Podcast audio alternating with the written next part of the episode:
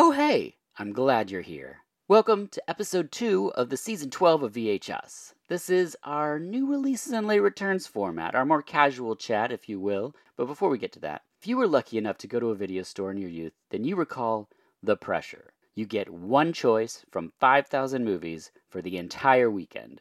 You better choose wisely. Hopefully, you weren't duped by the box art, and I know I sound like a broken record, but Deathstalker and Rotor have amazing covers. I'm still drawn to them after being fooled numerous times. And you'd think, growing up in a video store, I wouldn't have been fooled repeatedly, but I was, and I am, and I now own both. It's not that I don't respect the efforts of those involved in the films, they just can't live up to those covers. Sometimes, you might get a movie home, pop it in, and think, oh no, a gnome named Norm is not a fun adventure I'd hoped for. But you had a savings grace in the way of event television. Yes, before streaming, channels would advertise their upcoming direct to TV movie, and that's what the buzz among friends on the playground would be. Did you see the new Halloween movie from Disney? It coincides with Free Week. Yes, do you remember Free Week? We didn't have Disney, so the Free Week on HBO or Disney was epic. That is the nostalgic vibe for this episode and I think we brought back the perfect guest. So let's get right into it. The film is Frankenstein and Me, the guest is Shawn Robare, and this is VHS Presents New Releases and Late Returns.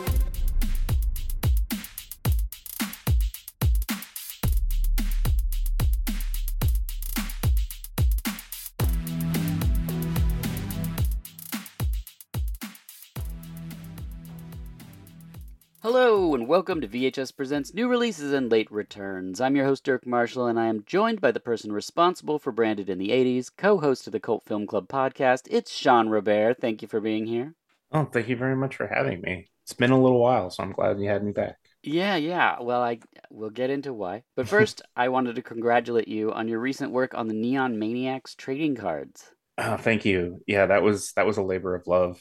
I love doing digital trading cards as it is. So I've gotten the opportunity recently to work with TerrorVision on some of their uh, record releases, doing like some side stuff. And when Ryan over there brought up the fact that he was going to release Neon Maniacs on vinyl, and he was like, I don't know, I'm thinking a trading card set. I'm like, oh, please just let me loose on that. Yeah, it looked great. I wanted to talk to you about the challenges because trading cards, you have the design element there, but there's mm-hmm. also usually something on the back. So how did you yeah. go about approaching that? So I did everything myself this time. Uh, I mean, I, I always do all the digital stuff myself, but I, I wanted to make sure that this set was like anyone who bought this that was a Neon Maniacs fan was definitely going to get their money's worth on this stuff. So I'm a huge fan of the Topps aesthetic in mm-hmm. particular. And they, they used to be really good. They had a couple guys that would write the backs of the cards and everything and like either come up with trivia. Sometimes they just did like, they would just break down the movie and over a series of cards. I wanted to pack this thing full of all the Neon Maniacs trivia and factoids that I could find. And basically, this movie is one of those weird ones where there wasn't a lot of coverage on the movie. A lot of the people involved with the movie have passed away. Yeah. Nobody really talks about or writes about this movie. I mean, some people complain about it on YouTube incessantly, but there's, there's just not a lot of info out there. There's like one Fangoria article that's kind of floating around. So I, I basically just mined that article for every factual detail that I could pull from it, and then just watched the movie like 10 times so that I could get 40 cards worth of trivia and tidbits out. And wow. making sure that I didn't straight up plagiarize the Fangoria article, but I definitely pulled a lot of facts that I could from that. That's incredible. And then just, yeah, tried to do some research, tried to go down some rabbit holes on like IMDb with some of the people that were involved but yeah, no, it was fun. It was fun because I'd seen this movie before mm-hmm. and being able to like watch it like multiple times in a short period of time when I was working on the set, like I really got to pay attention to every detail of this film. So a lot of that stuff makes it into the card backs. Yeah, it's that's got to be a really fun way to watch the thing because I know you have this eye anyway from the branded in the 80s breakdowns of classic 80s bedroom scenes. Mm-hmm. You know, and I don't mean that in an erotic way. I mean like yeah. people you would find the things on someone's, you know, night table or something or a poster. Yeah, like the, the um, kids' bedrooms, just checking all the stuff out. Yeah, I, and, and so yeah, I can't turn that off. It's it's a weird thing when I'm watching movies. Like I'm I'm like one eye is paying attention to all the stuff in the background, and one eye is paying attention to the plot. Yeah, and I, I've tried to turn it off, but it's kind of impossible. Right.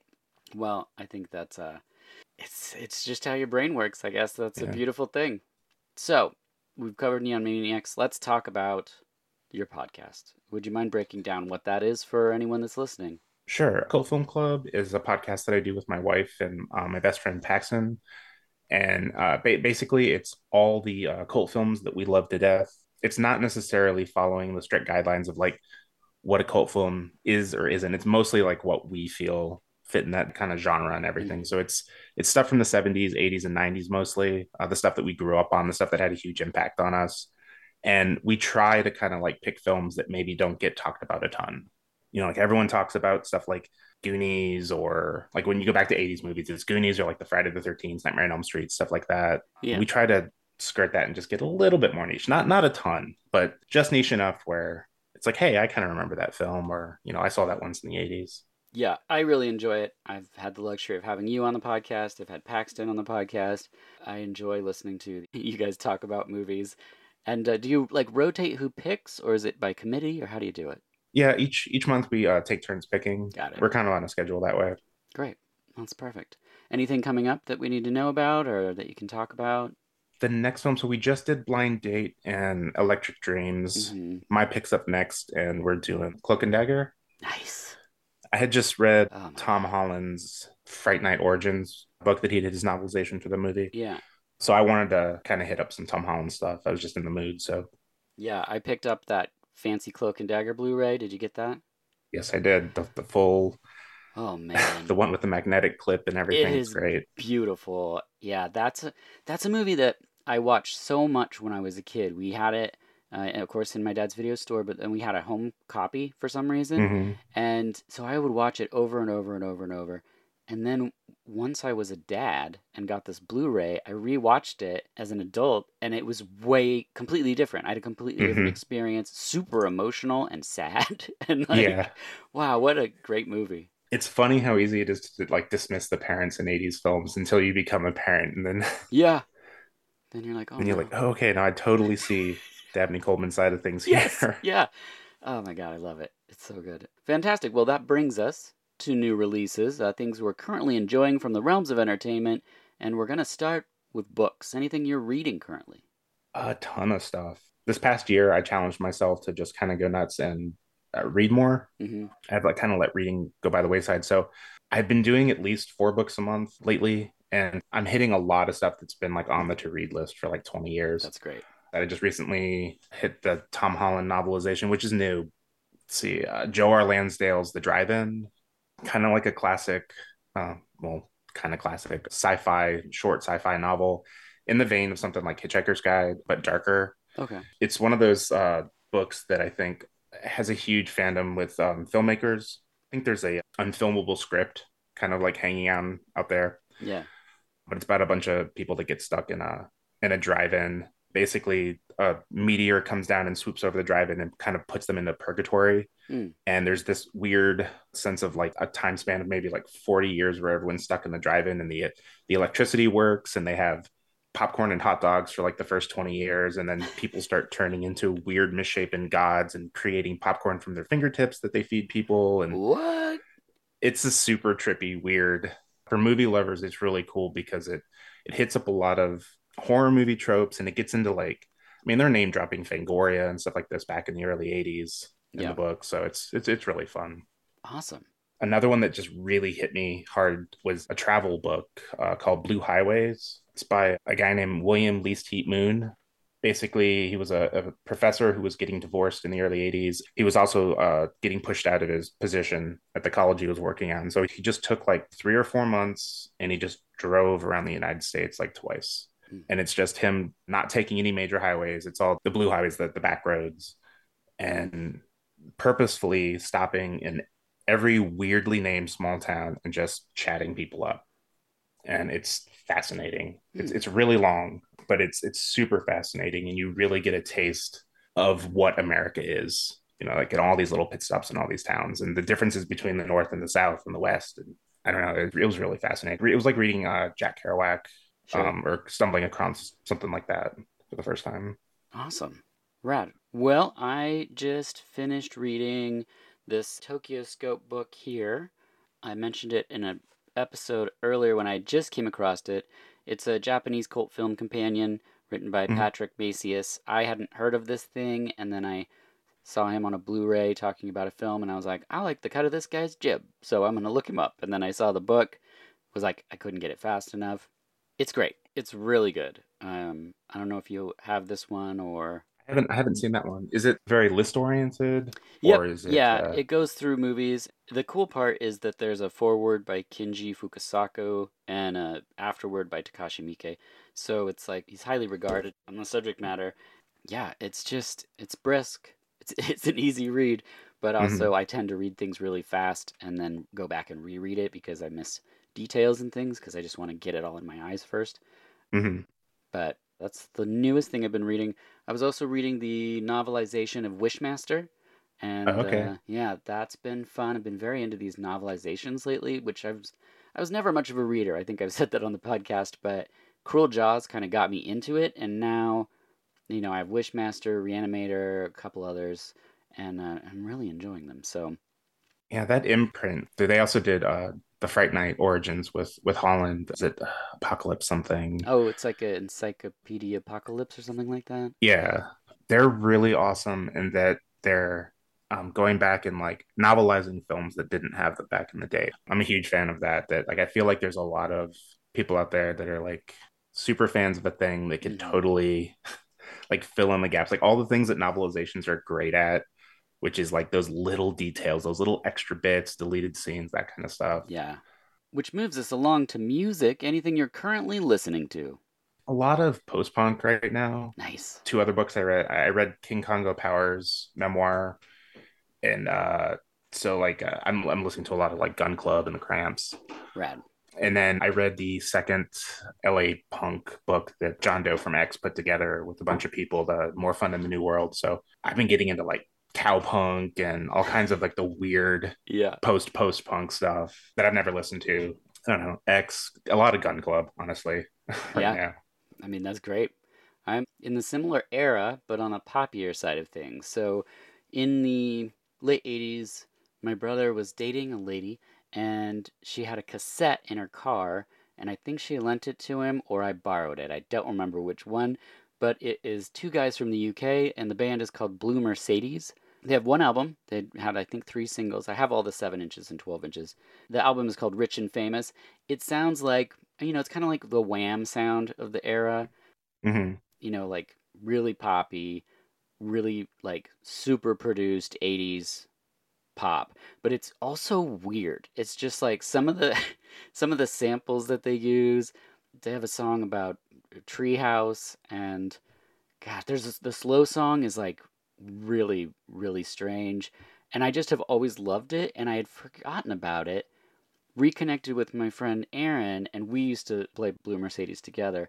And so I Mhm. just dove back into it, and it then it just popped up on um on iTunes. It wasn't on there for a long time, so been bumping the Blue Mercedes, and then um because I can't get out of the '90s, uh, I got really into trip hop again, and so there's some compilations called Dope on Plastic one through eight, and I just reacquired them all through eBay, and so I've been listening to Nice. a lot of trip hop stuff, mostly just the instrumental. A lot of it's like, you know, cut up hip hop beats and weird reverbs and stuff, but thoroughly enjoyable for me. And it's great for writing. I'm always looking for like writing music that's not, no word, words throw me off. So it has to be instrumental. But Gotcha. yeah, I'm just starting uh, Can't Stop, Won't Stop, the history of hip hop and Mm. graffiti, break in, Yeah. all that kind of stuff.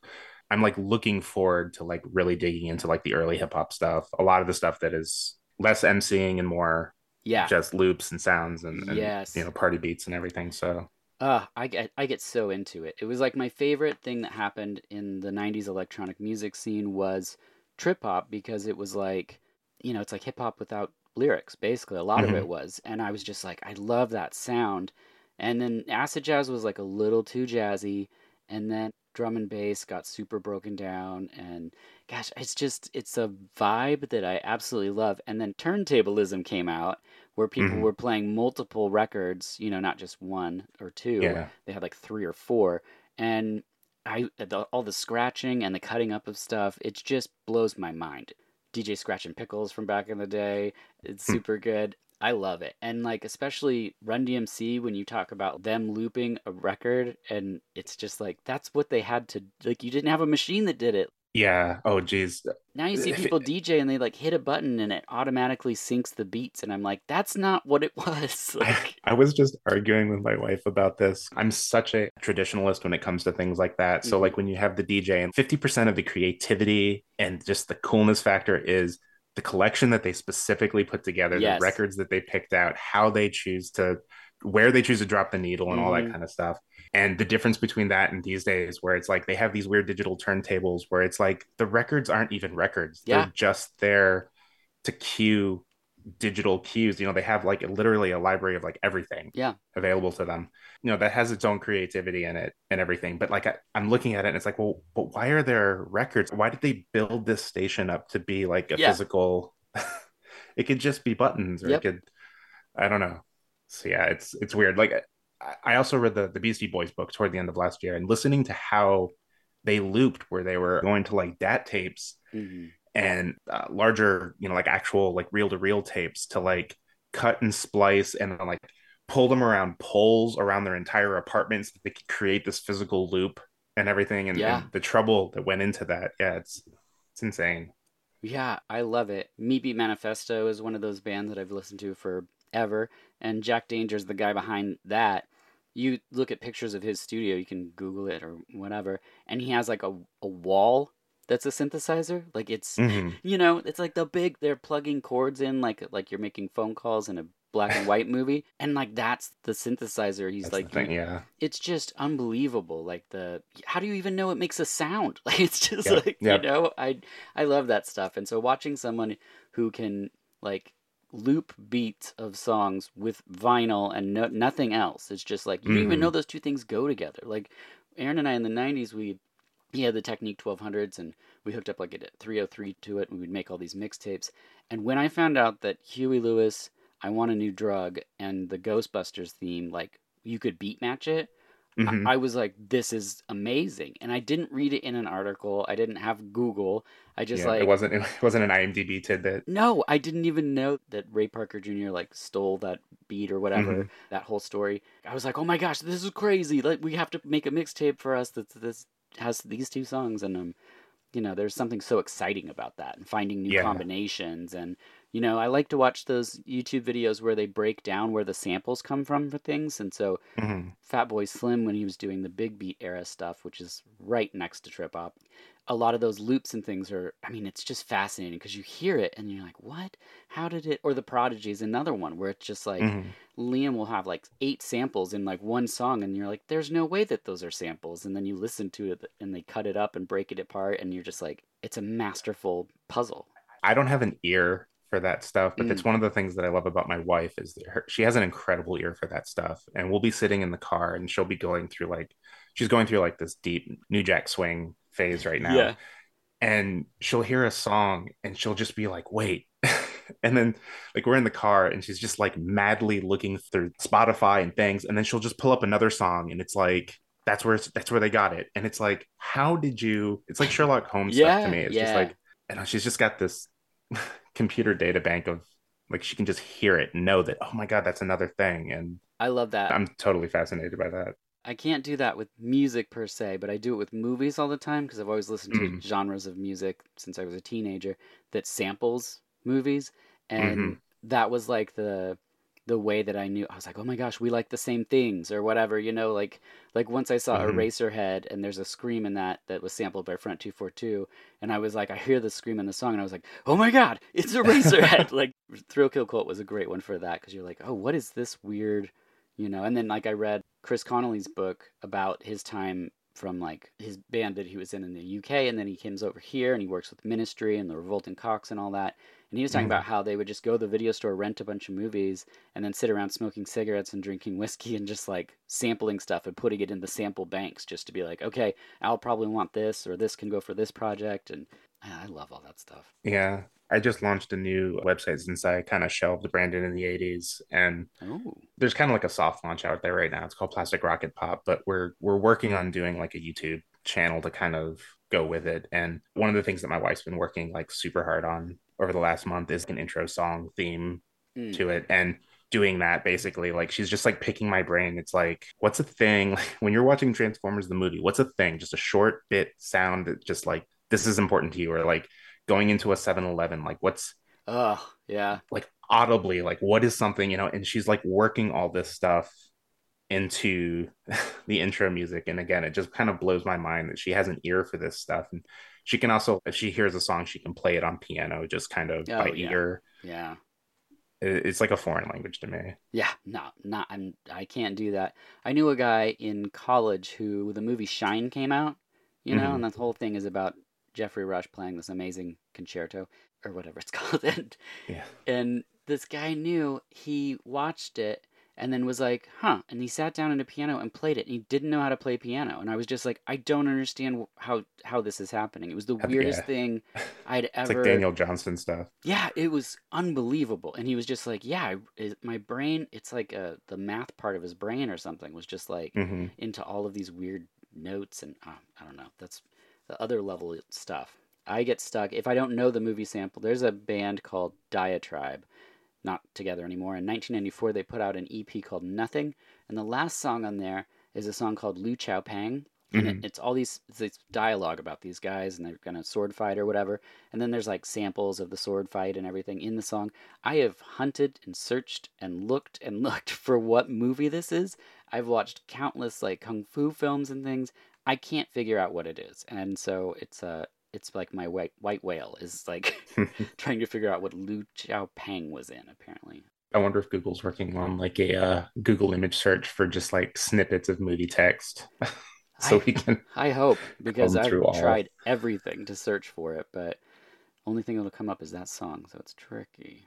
Which brings us to games. Is there anything you're playing game wise? Not really. I'm not really a gamer. I've been watching my wife play a lot of like Shredder's Revenge and some of the platform stuff, the Turtles platform stuff that's come out. I mean, we got a uh, one of the arcade one ups for Yeah. the six player X Men. So when I get super stressed out, I'll just go down there and and beat that in like 25 minutes.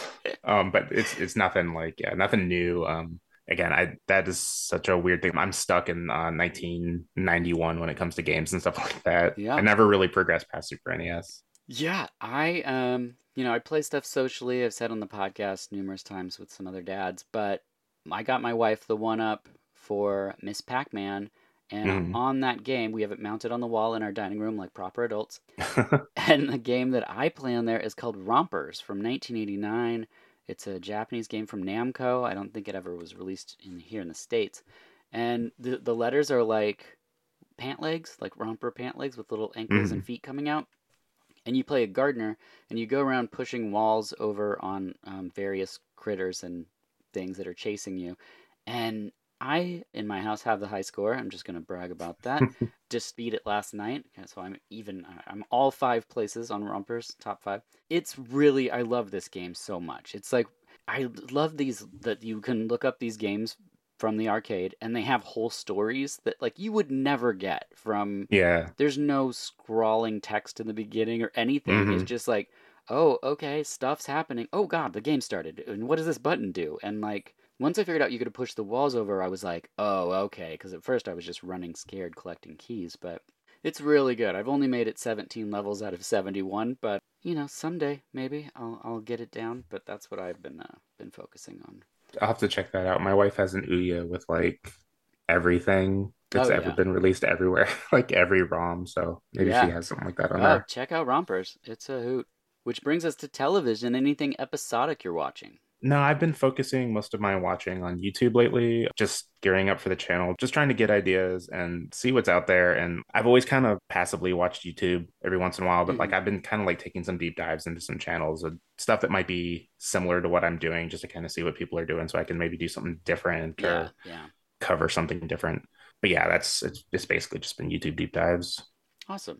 We've been watching Poker Face, like a lot of people, I think. Natasha Mhm. Lyonne's show that's kind of like a new version of Columbo. Really enjoyed it. The eighth episode of it, I think it's the eighth one, has Phil that made Mad God, um, that crazy stop motion animation movie.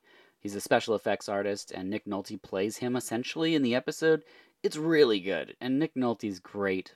he's just he's one of a kind that that gentleman. So we finished that. It was really good, and now we're looking for something new. I don't know what we're gonna find, but in the meantime, we could talk about movies. Have you seen any movies lately? Uh, definitely. Shoot Fighter is a big one that we're kind of watching and rewatching in this household. We I I can't remember how I stumbled upon this. I have a friend named Amy on um like Instagram and Twitter who's a huge William Zabka fan. She's super into the Cobra Kai stuff, but she like I think she does PR and stuff at conventions, so she runs into him a lot, and okay. so she's always got content with him. And she got some Black Belt magazine sign that he was on the cover of, and it was like for the movie Shoot Fighter, and it's like what I've never heard of this, so I, I started looking it up, and my wife like kind of like came over my shoulder and saw the trailer I was watching. She's like, "We need to watch that like five minutes. Like we need to we need to get a hold of that as quickly as possible." Have you seen yeah that one? Okay, yeah. So like prior to the Cobra Kai stuff, what I end up doing is someone will pop in my head. Usually, it's a an actor in, from a film, and I'll be like, "What else have they done?" And then I'll just mm-hmm. look it up and just track down everything that I can. Mm-hmm. And so William Zabka was one of those people. He's one of those guys that I've never like specifically sought him out, yeah. but like I love it when he pops up. Yes. You know, like yeah. I was watching the Equalizer and I was like, oh my god, he's the son in the Equalizer. That is so cool. But yeah, this one was like between him and Martin Kove and Bolo Yeung, and there's a yeah. another martial artist that's in this that's big, but I I didn't recognize him from anything but this. So, but yeah, that is a crazy. I'm not going to say it's like to the level of something like Bloodsport or Kickboxer in terms of quality, but it definitely goes there in terms of some of the oh, violence. Oh, yeah, yeah. It's got some roadhouse throat ripping and mm-hmm. heart. I think somebody rips somebody's heart out and like takes a bite out of it or something. Like stuff that you think would be a com. Actually, well, yeah, there is what the Beverly Hills Ninja. They make a joke like that or something, right? And or, or Dumb and Dumber. I don't know, but like this one's doing it like non-ironically, and it's amazing. Yeah, I just loved because I saw the title and I was like, that's got to be a transcription error or something. Like mm-hmm. shoot fighter. it's like, what? Does one guy have a sword and one guy have a gun? What is like, going on? Yeah, it's good. I people should pick that up. That doesn't have a Blu-ray, does it? I don't think so. Yeah, I don't um, think so either. Yeah, I ended up seeing it on YouTube or somewhere. There, there was like a copy out there. Nice. But yeah, that and and like I'm totally on the other side of the spectrum. I finally caught up with Viy, yes. the Russian yeah. uh, witch movie. Mm-hmm. That's been on my list forever. I've had the Blu-ray sitting. I, I got it. My wife bought it from Christmas years ago, and I just finally pulled the trigger on it. And wow, I was blown away. Yeah, yeah. I haven't seen a lot of Russian movies, but this one was great. It was so weird. I did the same thing. Had it forever. Was like, I'll get to it eventually. and then yeah. I, I just had to program it into my 31 and 31 one year. And I was like, okay, that'll be the first witch movie that we watch. So it'll be uphill from there. And then watched it and I was like, or downhill from here because this is really good. So wacky. I can see a lot of like influence on other horror films. Yeah. And and I love the folklore stuff. Mm-hmm. Yeah, it's making me wonder. like I get like I'm gonna have to like try to see if there's other veins of this in Russian films. Like I said, I'm not really familiar with with a lot of Russian stuff, so yeah, it's real spotty for me. Probably every year I look up like the movies that come out from different places, um, and Russia mm-hmm. is one of the ones that I always look up. But pre 80s, I'm not as familiar. Um, yeah, I, I picked up Ilya Muromets on Blu-ray from Deaf Crocodile that's from like the 50s. And that movie rules. It's really hmm. good. Super weird visually, but there's like just things you'll never forget that they put in there. Like there's a part where this guy, this um, commander, all of his uh, soldiers go and lay down on each other to make a giant mountain. And then he literally rides his horse up that. And wow. you're just like, what? Like, because they're real people. It's a lot of people. Yeah. You know, they can't just like cut and paste special effect, like CG stuff. Mm-hmm. It's like I don't know. It's it's really cool to see and and I don't know the folklore and stuff of the subject matter, so it just feels like otherworldly and mm-hmm. dreamy qualities and they built like a three-headed dragon that someone sword fights and it's just it's a piece of work that movie is um but yeah, any other movies? Those have been the two main ones. I've, I've been watching a lot of stuff for. We've got the Crestwood House sub podcast that we oh, do yes. on Cult Film Club in, in October, so we're starting to do work for our third season on that. So cool a lot of older horror films, but it's all kind of brewing right now. Yeah. And I recommend people check that out for sure. It's probably my favorite October podcast listening because it's just all about it's just the right feel. It's what you want in October and it's the movies that are spooky. You know what I mean? Thanks. Yeah. I enjoy it just because we get into some really fun conversations in terms of just interpretation between the three of us that, that host it. And my co hosts, uh, one of them is Paxton that I do Cult Film Club with, but one of them is more Paxton's friend, Michael May, that we just have very different ways of looking at films. So it's really fun watching movies with him because we always have a different takeaway. Yeah. He makes me think, I make him think. And Pax, same. You know, it's like he's he's kind of like the, the gel between the two of us. So I, know, I have a lot of fun with that one. That's great. Oh, movie wise, okay. Let me preface this. So the way I think about stuff and the way I search for movies is I'll hear something exists and I want to go see it. I don't often see something because I hear someone talk about it a lot, which is why on this podcast mostly I'll say like the synopsis and try to list it off. Because I think if your brain is like mine, if you hear something that sounds like you'd want to watch it, you're gonna go watch it. I'm not from a film school academy. I uh, I'm not gonna do a dissertation on anything. So that also stands for when things don't necessarily work for me, which is three movies in a row. So that's what I'm going to talk about here. So, first is Outwaters, which is a found footage horror film streaming now. I won't even get into the plot of that, so I'll just say it's a found footage horror movie. If you like those and want to see a new one, then check out Outwaters. A lot of people really loved this. It was really frustrating to me. I felt very outside of the film. So I don't I don't know what is up with that, but then I saw on Twitter people were like, "This is great. I love this." So if you're in that ballpark of like I love found footage horror, go check out Outwaters. And then I saw The Lake. I was on a road trip. This came out. I was so excited. It's a Thai Chinese co production, giant uh, aqua creature thing. I will say the trailer uses all the best shots in the movie. So I couldn't wait to see it. And then it just, some beats in the film, you kind of know what's going to happen. And then the effects, there's lots of like shaky cam things that are stylistic Mm. choices that I don't, I'm not crazy for. So when they happen in films, it's like, I just kind of get put off by it. And also, there's a lot of creature vision that's not from the point of view of the creatures. So I, I was very confused. And not to get too into the logistics of a sea creature movie, but those little things, you know, that we all have that, like, you know, irk us or aren't our, Mhm. our favorite aspects of a film is all it can take sometimes to put you out of something. So if you want to see Thai Chinese co production of an aquatic monster film, that's The Lake. That's out brand new. And then also I watched Cocaine Bear, which is, you know, the the last two of these I watched without my wife, and both times I was like, I'm so glad I didn't start this with her on the couch because she doesn't need to sit through this. You know, if you were gonna watch a movie called Cocaine Bear, you're gonna go watch it. So and you should go watch anything you want to watch. But for me, the comedy wasn't funny and the horror wasn't horror, so it just was a very odd film for me. hmm But, you know, I heard people had a good time with it. I think if you watched it with friends, maybe you'd have some camaraderie and start, you know, chuckling together and things. But for me sitting and watching it by myself, it was not not not my cup of tea. I'm hoping um, Crocodile is better. So Hmm. um, Is that a thing? I don't know. It should be. It should be. That's it's like these are three things that, like you said, shaky cam and found footage Yeah. and like highly conceptual films that are just like, hey, this idea, you know, let's base an entire film around. it. All of those things can be amazing Yeah. or horrible. It's they really don't fall in the middle a lot. Mm-mm. It's it's either the shaky cam is covering up really bad cinematography. Yep. Found footage is like, well, it's really easy to shoot this. Yep. or just like you know conceptual stuff like it's funny um people prize like really crazy ideas and stuff and i'm one of those people that subscribes to the idea. I think i think stephen king has talked about this but like you know like ideas are a dime a dozen. I mean you know there it's easy to come up with you know you just throw two separate words together and you can have a crazy idea. Yeah. it's turning it into something that's worthwhile that's where the magic is and so it's funny that those kind of fell flat for you because i could i I haven't seen either of them i've two of them i've heard of and i've been curious about but i've, I've also i don't know Yeah.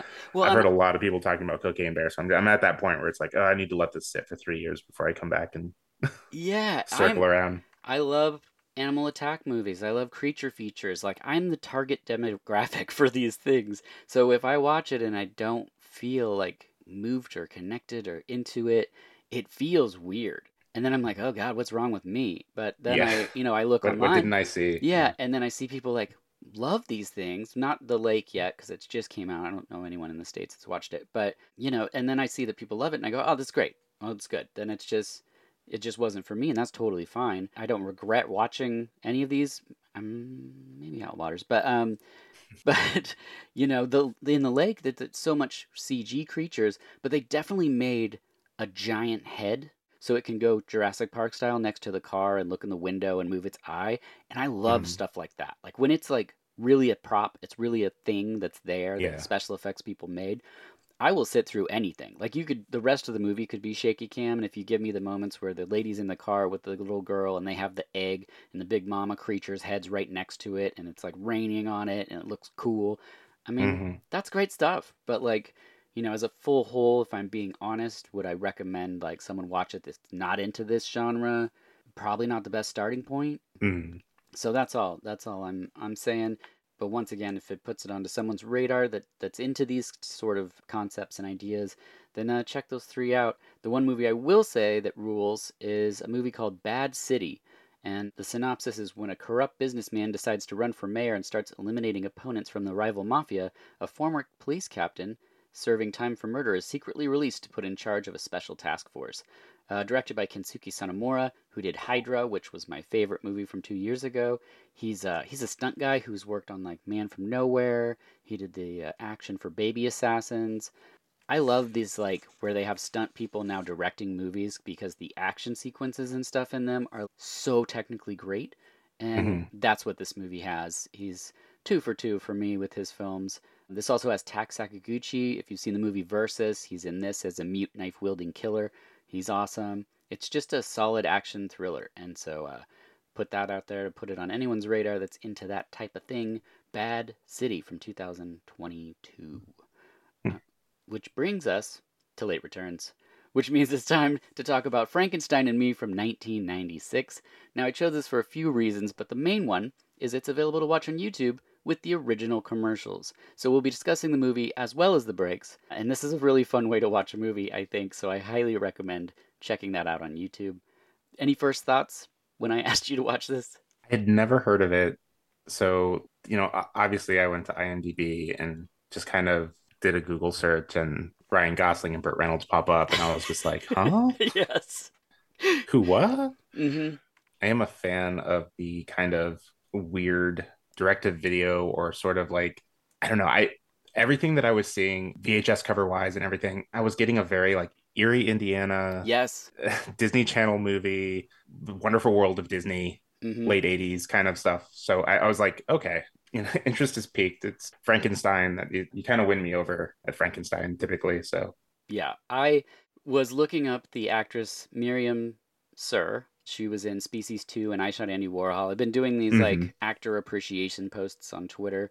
She was one of the people I was giving a shout out for, and when I was looking at the movies that she was in, Frankenstein and Me popped up, and I was like, "Well, I'm gonna click on that." And uh, and then I did, and I was like, "What is this?" So I went to watch the trailer, saw that it had the somebody put the movie up with all the original commercials, and I was like, "Well, I'm gonna go to Mr. Branded in the '80s and uh, you know invite you on to talk about this in the '90s because I thought that that was a neat idea. I hadn't watched it yet, so I didn't know what the ads were like. I didn't know the content of the movie. I just contacted you to be like, "Hey, want to do this?" And you were kind enough to say yes.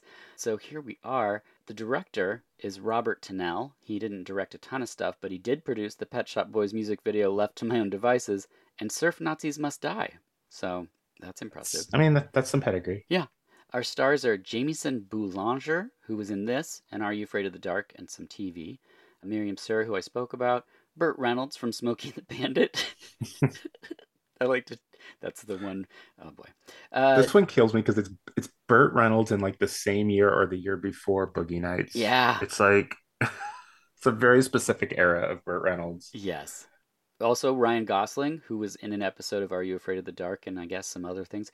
First of all, it's Disney and it's October 1996, so we get a vampire announcer for this and Gremlins and Something Wicked This Way Comes, where I was like, I'm already in. Like, I. I couldn't be happier with how this is working. And then it starts off with a castle set piece, and it's like the tale of Frankenstein, but with children.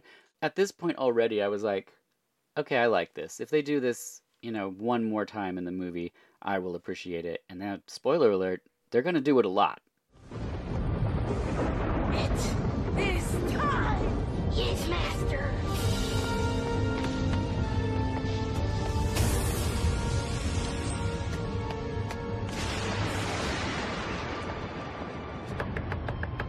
Oh, no. it's me, Never mind her. We cannot be stopped.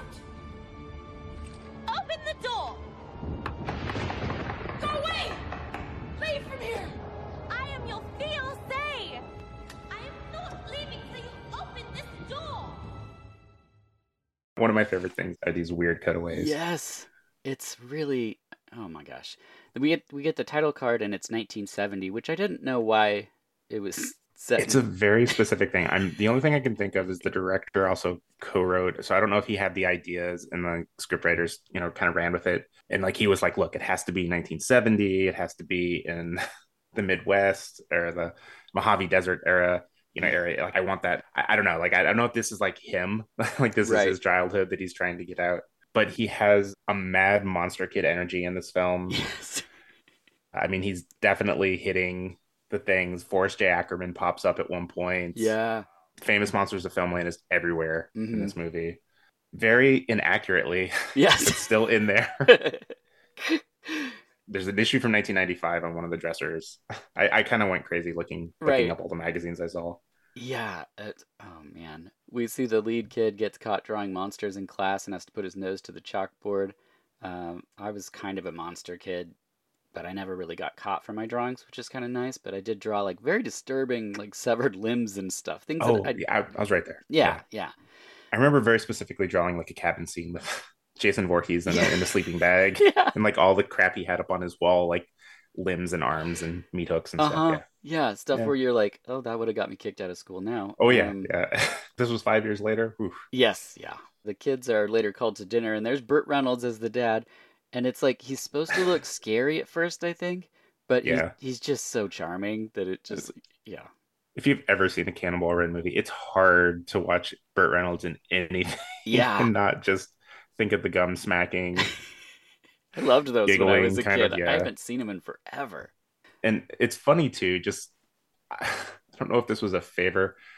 Like it's Right. so weird that he pops up in this just because of you know he means for all intents and purposes he's an A-list actor. hmm and even even at the time doing more independent stuff but it's like he's easily 40 years older than the the lady Oh. that's playing his wife Yeah. like in no place to be having a like a 12 year old or 11 year old son Yes, that's a great point. it's uh it's it's very strange but still welcome i don't know i there, there's a weird comfort to to burt reynolds Yes. in films that I, it's hard to explain I agree. Myriam Cyr's the mom. I think she's great. She has some wonderful line deliveries in this movie. she can act with her eyes man Yeah, yeah, yeah. Uh, in the boys' room, we learn that they have the devil's blankets. I mean, Afghans. I have I have a very strong opinion on Afghans, and I'm anti-Afghan. I think it's a it's a farce. It's not really. It doesn't keep you warm. There's too many holes. it's too many holes yeah It's itchy. It's like the worst. I um, Mhm. I'm. This is a very positive podcast, but I'm definitely against Afghans. they're always too small too yeah. like they just never cover enough even when Oh, everybody's at least one time slept at a friend's house and they're like, "Oh, here I have a blanket." And then they give you an Afghan and your toes sticking through it and you're like, "This is Mhm. this is this is a net. Not good. This is the net. You've caught me." Basically, is the situation. Burt gives them monster magazines and at night they hear lightning and decide it's time to make Frankenstein. So they go up to their shed and they have a a body, a cadaver, a dummy ready to dummy. go. Yeah, it's like, wait, what? Okay. And then I kept thinking because I did not read anything about this. I'm like, oh, that's the Frankenstein. And then the rest of the movie is them palling around with Frankenstein. No, that's not this movie. Mm-mm. And I didn't. No, if, if you're waiting for Frankenstein to be to, I- to be with me, you're going to be waiting till the end credits of this movie. I was waiting the whole time. I was like, I can't believe this is why I didn't say a synopsis in the episode, but like, because you have to just discover it as you're watching it. hmm So then Burt pranks them with the Frankenstein just briefly, like they he moves it, so they think they thought for a brief moment that they had brought it to life. Brought it to life with with a, with a chicken heart, by the way, Oh yeah, I forgot to that say they stuffed that. into the they stuffed a chicken heart into the dummy. It's like some Blair Witchy type situation there, but Mhm. but it's interesting because it's on Disney. Uh, and then here's Kenny. It's Ryan Gosling, and somehow he's even cool as a kid. Right? It I, doesn't. I make don't know how old he was at this point. I think it's post Mickey Mouse Club, maybe. Yeah, it is. Yeah. But he's already so smooth. It's He's- like that's not fair. It's really weird that he's not the lead because when he comes on screen, you're just like, oh, you're super cool. There's yeah, there's the charisma. it's Mhm. like, how? Okay, well, Hey, look, it's Kenny. He's not gonna do anything weird, is he? Look, you don't have to come. Okay, it's just that all the kids at school say he does the weirdest things. Yeah, well, all the kids at school don't know him, and neither do you. I mean, you've been here for a week. Give him a chance. I will. It's just all this monster stuff is so gross. That's exactly what my grandfather says about the stone. And then we got our first breakout. We got our first break. There's Hocus Pocus, Gremlins, Scooby Doo, and more. And then Disney gives us a look behind Hocus Pocus.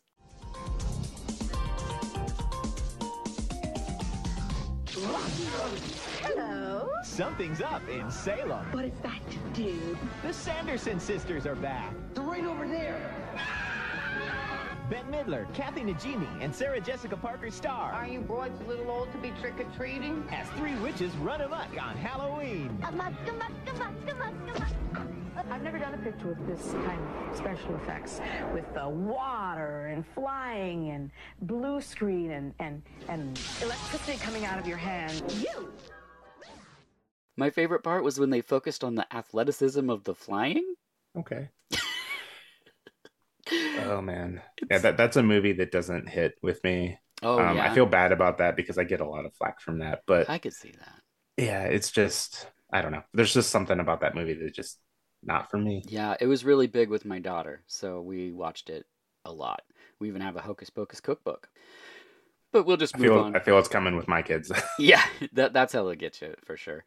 Back at the show, it's Halloween, and I love to see the costumes in shows like this. The aesthetic of this already, I'm like, I I could watch this probably every year in October because it just has certain made-for-TV movie things like Midnight Hour. They just mm-hmm. have this feel of Halloween that I just Yeah. I'm so comfortable in it, even though I was waiting for Frankenstein. They sneak into Night of the Living Dead, so there's yeah, they sneak, they sneak into the drive-in, which is great. yeah, and they steal popcorn and drinks, and they're just watching the movie. And I was just Mhm. like, this is really nice. I mean, I know they picked this because it was like, you know, they they could use it in the movie for free. There's a yeah, well, it yeah, the whole it being free. Yeah, I feel so bad for George Romero on the one hand because he lost out on so much. so much. But on the other hand, it's like what a gift, man. What a gift to give to people to be able to to utilize and sample and Yeah, because it's oh my god, that movie is so good. yeah, It's so great that it can so easily be making its way into other things. yeah. It's true, and it just becomes comforting because we know all the references because it, you know, it's Mhm. just used in so many different films. We then learn that their dad, Burt, had a heart attack, and he died. Right? He's dead. Yep. Yeah. Yep. I was like, oh, he just had a day shoot, day shoot for this one. Oh yeah. Oh, they totally the they, they had Burt Reynolds for like seven hours. Yes.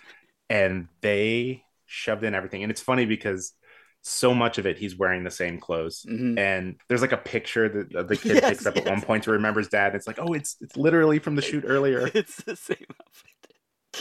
Oh man, uh, we next get our second break, and it's a Disney sweaters montage. We get Goofy Trip commercial and a shopping spree commercial. Remember Mm. shopping spree commercials? The Yep. the promise of five minutes, all you can get from Toys R Us shoved into a cart. Dude, Did- that I spent so much time just plotting out, Yes! literally drawing maps to the store, Oh yes, knowing that okay, I'm gonna need three carts because yes. yes. Did, where were you gonna start? Do you think? oh, I, w- I was totally gonna start in like the, the GI Joe Mhm. action figure section, Oh, and because the. Those are like the smallest card back things that I could just jam down at the bottom of the cart, and then I could stack bigger things on top of that to maximize the space in the cart. I didn't want things falling out of the cart on the way back, so I, Right. I didn't know if you were allowed to keep anything that fell. It's only cart. what's in the cart. Uh, yeah, Yeah. but that that was yeah, that was my starting point, and then um, I was kind of a board game kid, so I definitely wanted to hit their wall of board games, but Yeah. that was like the last the last stop.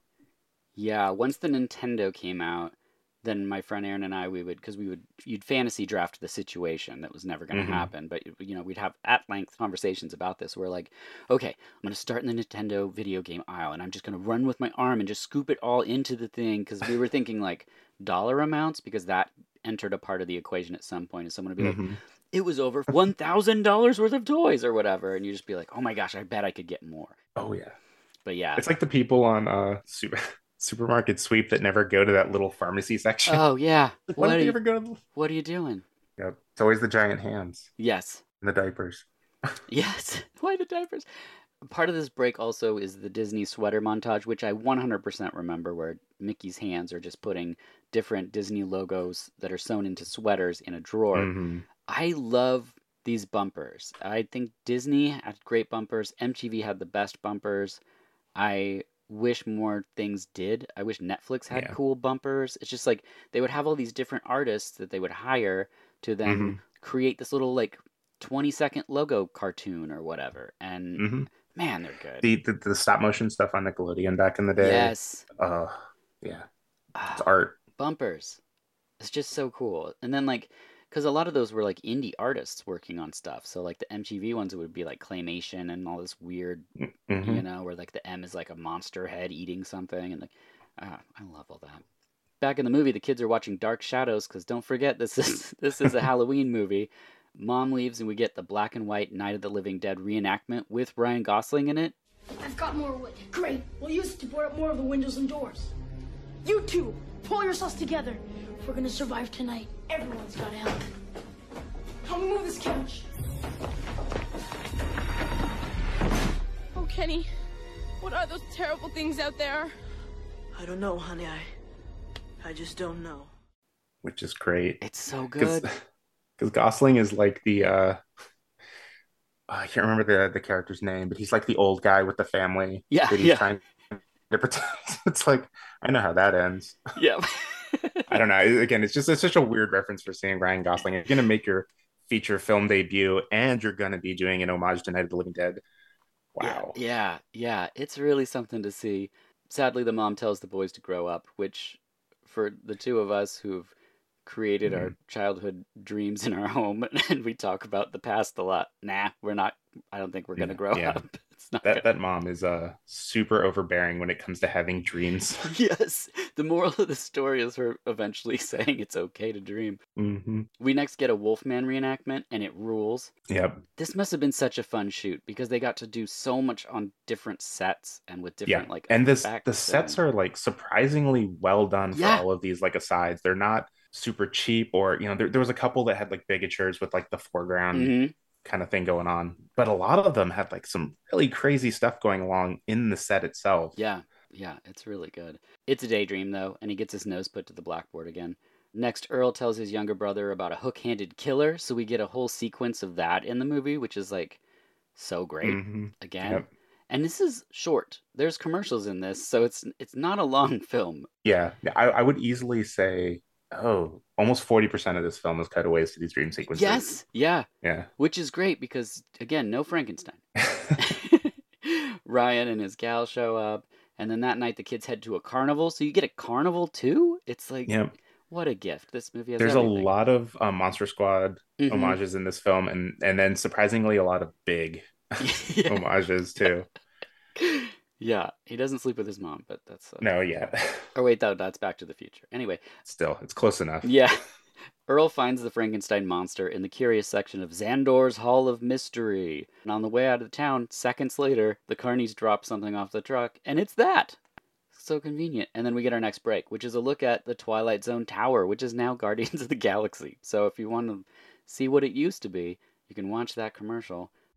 Reaching nearly 200 feet into the sky, the Twilight Zone Tower of Terror is the tallest and fastest thrill ride at the Disney MGM Studios in Walt Disney World, Florida. When you enter this attraction, you will be entering the Twilight Zone in a way that you never could do when you were merely watching the show on television. Based on the popular television series, The Twilight Zone, the attraction is more than just a ride. It is a journey back to 1939 Hollywood, where, as legend has it, five unsuspecting guests enter the elevator of the elegant Hollywood Tower Hotel, only to drop 13 stories into another dimension. The creative team uh, in the beginning of Tower of Terror had dozens of brainstorming sessions. During those sessions, when we're talking and having discussions, I'm sitting with a sketch pad making roughies. Thoroughly enjoyable. We also see Paperama's commercial for Halloween. I don't know what Paperama was because we didn't have that here. And uh, Toy Story hitting VHS, which is always fun. it's crazy to think that so much of the pixar stuff at the beginning Yeah. got released on vhs it's just And those puffy i forget how clamshells. far back pixar goes Yeah. Kenny tells Earl he's got to give Frank back, but instead they take him to a mining building because, like I said, they've got to get you know short short film. We got to get there. The head of the circus goes to the police, and the boys get ready to shock Frank back to life. We get this windmill vampire hunting scene, which is pretty rad. Yeah, that's one of my favorites in the scene, especially for like the set. Yeah. Again, it's like it's when they're walking up to it, you can definitely tell it's a like a, a miniature in the in the background to make it look like it's this huge castle. But then they went and constructed like a full blown windmill sequence that he hangs off of, and there's like Yes. And the interior they have the, the workings of the windmill and the cogs and everything. I'm just like, Yeah. this was not a small build, No. unless unless this is all on a backlot somewhere.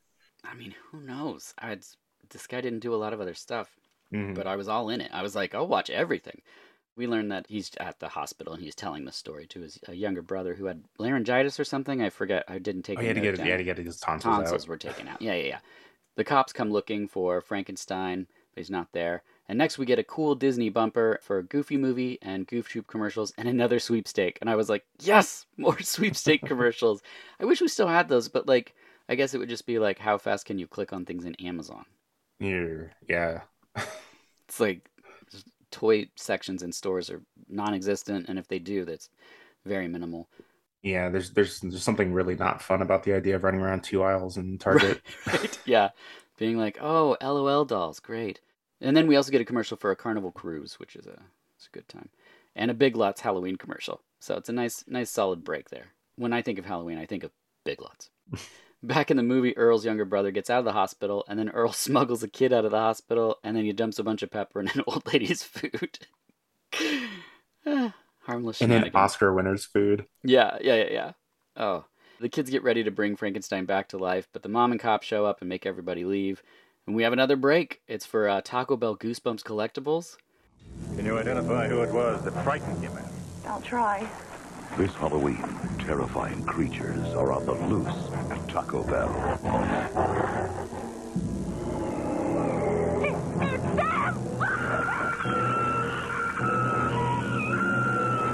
Wanted Goosebumps at Taco Bell. Slappy's Candy Keeper, Cuddles the Horrible Hamster, Rappin' Mummy, and Skullmobile. Get them now.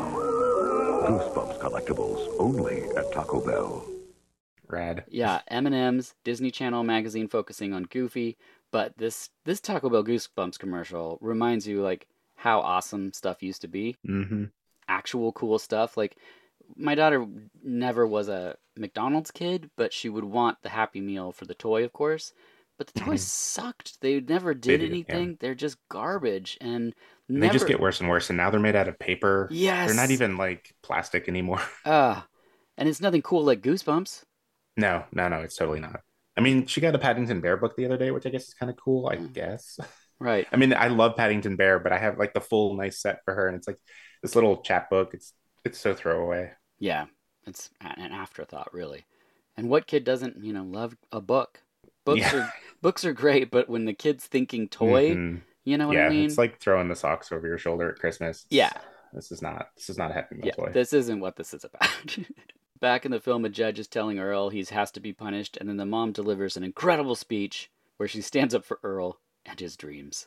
You know, uh, a few days ago I would have said, yes, Earl is a problem, but now I'm sitting here and I'm realizing how wrong I've been. And how wrong she is. My son is a dreamer, Judge. A dreamer, just like his father. And this woman, who calls herself a teacher, has been trying to punish him for that. Because he'll be easier to control, because the whole class will, and I. I've been helping her. I've been trying to suffocate my own son, and why? Because he can't escape. Because he can look up a hill and, and see Frankenstein's castle, and because I was raised like that, Your Honor, he's a great student and a decent boy. And he doesn't deserve to be sent away like some criminal. Because he's not.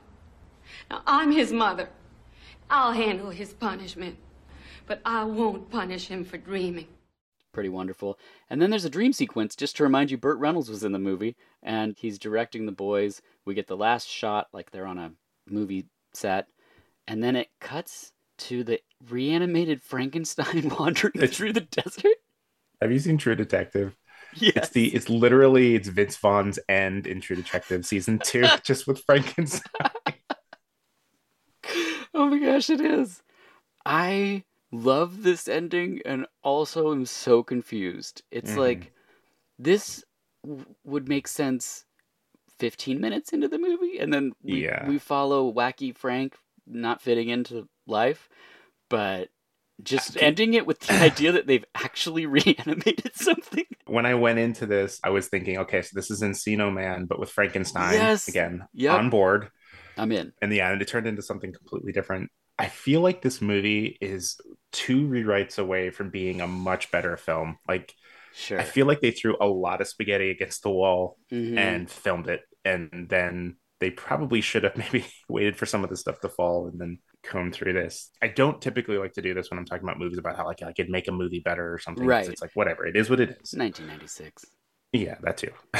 but like you can tell that there's an idea that they want to get to here between Earl really idolizing his father and feeling bad that his father didn't get to live his dreams Yeah. and then losing his father and then playing like you can tell like the Frankenstein stuff like I, th- I think the through line is like if I can reanimate Frankenstein maybe I can bring my dad back like I feel like that's a thing that's running in this story Mhm. but they really like beat around the bush with it a lot and they never get to the the meat of it and maybe this is a limitation of only having Burt Reynolds for a day but oh my god like what if Burt Reynolds' corpse was the Oh, yes. Frankenstein that he was trying to reanimate Yes. right? I he would steals the body do Weekend it's at dark. Bernie's with Burt Reynolds as Frankenstein. Like everyone I'm would watch board. that. A charming Burt Reynolds trying to be a goofy Frankenstein. I mean, there's a kidified version of this where okay you still have maybe this this weird leather husk that he finds at the the fair but like maybe he has this amazing like set of audio cassette tapes of his dad just talking about all of his dreams and all the things that he wanted to do Yeah. and he somehow works that into the monster in a way where he's like i'm going to imbue it with my dad's thoughts and feelings and dreams but then i'm going to bring it back to life so then maybe my dad will reincarnate into this thing i don't know like Yeah. jack frost or something just not a snowman or they just cut open Burt Reynolds' chest and put a chicken heart in there. and nothing For happens and then they're just like, I don't know. I'm Yeah, I didn't want to I feel like if this movie just went there, Yeah. it would have been incredible. It would. I the thing. So I don't know if it's because it's a made-for-TV movie or what the intent was behind it, but if you just took out the serious like tone of Myriam's character, like Yeah. telling him not to dream or whatever, hmm and just put. I mean, it's already got these fantastic, awesome dream sequence types things like that we've discussed. It's just this the part where it's trying to like give it some weight that Yeah, it just comes to a screeching halt for me. Same, same. It, every scene with the teacher where she Mhm. comes down on him really hard, exceptionally hard Yeah. for like doodling in class, or Yeah, he's the one or kid. not even being at school, being in the hospital and trying to entertain his brother. and She just Mhm. happens to be in the room next door with an ingrown toenail. It's like, and then she comes in and like literally brings the hospital administration down on Yeah. his head. It's like, okay, that's a little much. That's that's a little overbearing. And then she's there for like the judge part, and he like Yeah. Just so he can shut her down. She's like, "Well, I Mhm. never." And uh, I was just like, "What is why? What? It's a weird tone that we're striking here." It really was. And and again, I, I don't know how much of this is the director just kind of like vomiting out experiences he had from when he was a kid that like, oh, man, if I had to spend one more scene, you know, like second, like standing at the chalkboard with my Right, nose in a in a bullseye. Uh, like I, I don't know, like maybe all this stuff is like super meaningful to him, but Yeah. it, it definitely lost something in the translation to film. Yeah, I agree. I had a great time watching it, but those parts just like the good thing is it's not long, so it keep the movie keeps going, but it's like Mhm. when it pops back into those sequences of like the Wolfman or Night of the Living Dead, I was like, "Oh yeah, I'm here for Yeah. this. Like this is my jam." But it's those brief like melodramatic parts where they're like, "This is the story of why we should all dream and don't let people crush your dream even if your her dream was to marry someone very very much older than she was It didn't help too that the music was really like jaunty and upbeat in a lot of the segments, even when it was trying to be creepy. yeah I feel like if there was like a slightly more sinister or quiet and something, if the music had been different, I think it would have affected a lot of it. But then another thing I took away is like this whole movie, it kind of felt like a 90s era Reese's peanut butter cup commercial too. Yeah, yeah, yeah, yeah. There's the style of humor, the in your face, and like even with like the monster stuff and like the way that they play off some of the monster stuff in the sequences is like literally they're just stealing a peanut butter cup. And, yes. Yeah, it's a it's I feel like with the commercials kind of putting it in the context of 1996, it is very 1996. It feels very Mhm. like you know the goosebumps are you afraid of the dark type of stuff but like they're like we're, sure, we're yeah. making a movie so it's not like those half hour tv shows or whatever but it's like you know it feels very similar and man i wish i mean i remember watching stuff like this not as late as 96 but definitely in the 80s and early 90s oh like, sure, some of those amazing stories episodes like with Mhm. uh, Christopher Lloyd where he plays the teacher that gets his head cut off, like is Yes, very much in this vein. yep and I feel some, you know, maybe some better directors handled that stuff. Uh, you know, with someone that had a little bit more experience, maybe. Yeah, and I don't know, maybe Disney this is like what they were looking for for this, you know, type of time. It's interesting too because they keep over and over and over being like, "We're going to show you Hocus Pocus and Gremlins." And then they're like, "And something wicked this way comes." And I'm like, "Dude, what?" this Yeah. is a little different. Yeah. Aside, real quick, I still am fascinated that Something Wicked This Way comes as a Disney movie. Yeah. It, it really is an outlier in a lot of their stuff. It's amazing it was made the way that it was made at the time. yeah. It's, again, such a gift. I I mean, that was just in the kids section of our video store. Like hmm and I would be like looking at Transformers the movie, and next to it is something wicked this way comes, and I'm like, this is we need to move this somewhere else. Like, Yeah. put This this is over by completely different. put this by Mhm. Darby and the Little People or something. like, it's just, oh man, something wicked that messes you up. But yeah, that's the end of Frankenstein and Me, Ryan Gosling's classic film. Any any final thoughts? Yeah i mean i could totally see blade runner 2049 or whatever like i could Sure. i could see his like i could see him honing what would, what would become now I, I i really enjoyed this movie i think i love it even more being as huge of a monster squad fan as i am because i could see like i could see this guy doing the same thing that fred dekker was doing with the monster squad but it's like a copy of a copy of a copy hmm so like there's literally a sequence in here that's like the ET homage with the sunset happening during the trick or treating and all the people Right. are in shadow and it's like oh my god it's that exact same scene again. But you know, three copies down the road. So it's like I, I appreciate what they were doing. I feel like this is something that I might go back and watch and just try to like fast forward to all the cutscenes. Yeah, Or like make yeah. my own supercut of just Oh, I'm those sequences because that stuff is great. 100% showing this to my wife, and I'm probably going to fast forward through everything that's not those scenes in October. Yep. Or I might just watch the whole thing. I mean, it's not long, and it It- is yeah, kind of fun the way that it, like, normally we get, if you watch something online and it has commercials, it, it's random when they shove them into the thing, and it's like, Yeah, everything breaks weird and everything. it's but yeah. so bizarre. And in this, it's like very, you know, they've got the perfect Disney bumpers, and it's a lot of just Disney, Mhm. Disney. I was really hoping we were going to get a variety of commercials because that's what I really wanted to discuss with you. Was like these weird '90s commercials that would have been in there. So we get a little bit, but it's, um, I think it's regional stuff. Cause, uh, yeah, it's it's it's regional, and a lot of the Disney Channel stuff tends to be Disney related Yeah. commercials and that stuff. So Yeah. but it's still fun. Yeah, I agree. It's a fun thing to come across. I couldn't save it for October because once I knew it existed, I was like, well, this just has to happen. So I'm so glad that you were available to have this conversation. And thank you for watching Frankenstein and Me. Thank you for introducing me to it. I I really had a lot of fun digging through this one. Awesome. Where can people find you? So now, basically, if you want to hear me, you can find me at the Cult Film Club, uh, cultfilmclub.com. If you want to read the junk I've written, even the stuff from Branded, I ported everything over to the new site, everything that was relevant, um, Awesome. basically. So Plastic Rocket Pop is my one-stop shop now. Hopefully to have a YouTube channel soon. Definitely have a whole archive of stuff there to read. Um, we've been posting new stuff. Yeah. Also, I will say because you've mentioned Monster Squad a few times on here, if someone's listening and they aren't aware of this podcast or your podcast or your love for Monster Squad, you have a truly impressive collection of Monster Squad things. Yeah, I do. and you're in the documentary about Monster Squad called Wolfman's Got Nards. Yep, yep. I was I was really lucky that uh, Andre Gower asked me to take part and, and interview me.